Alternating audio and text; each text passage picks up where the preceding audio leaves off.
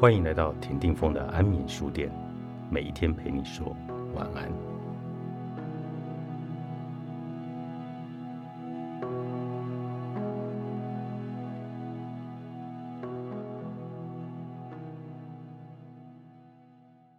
你一定曾碰过这样的情况：一股冲动突然如爆炸般的直冲脑门，令人难以忽视。举例来说，有一位太太曾对我说过。有一次，她正在厨房煮汤，先生突然跑进来，默默地尝了一口汤后，便面无表情地离开了厨房。于是乎，这位太太突然一阵胃痛，心中愤愤不平。在那个刹那，她恨不得把那锅汤往地上砸，然后放声尖叫。最常见的解决方案，就是将这股怨气与不幸的感觉归咎他人。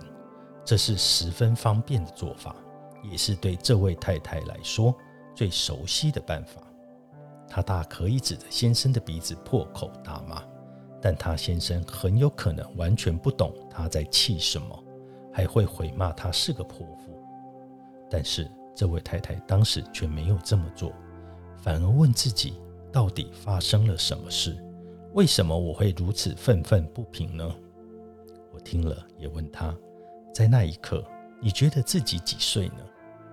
他想也不想地说：“当时他觉得自己好像是个被监督的七岁小女孩。”先生的面无表情，就像是在指责那锅汤很难喝。但是这些感受其实都只是一种诠释，却会因此来触发争吵。在这高涨的情绪背后，潜藏着七岁小女孩的恐惧经验，竟害怕自己搞砸。也害怕受到惩罚，因此，在我们感觉一股冲劲直冲脑门时，不妨问问自己：我现在觉得自己几岁呢？这能够帮助我们平静下来，好好的思考。这么做的原因是，我们现在所有的情感都源自于童年时期，在那个时候，我们还很脆弱，只能乖乖听从爸妈的话。但别担心，绝对不是只有你会这么想。问自己：我现在几岁呢？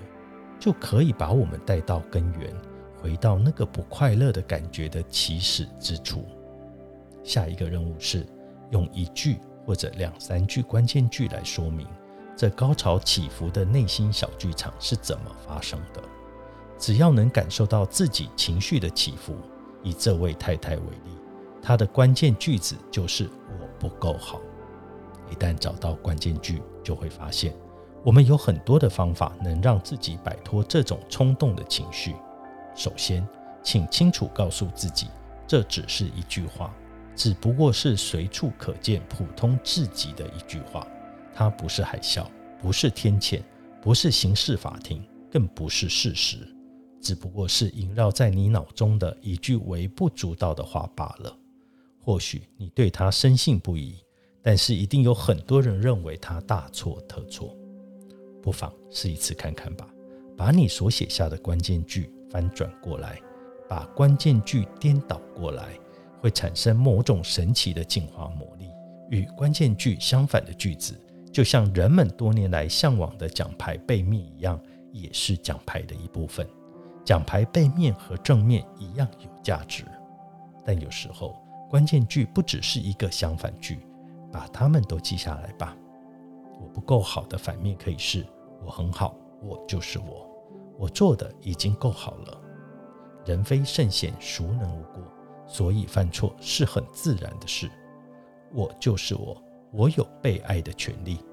你瞧，我们甚至能对关键句尽情的大做文章呢。把所有可能的相反句都写下，然后挂在显眼的地方吧，比如说镜子上、厨房或者厕所。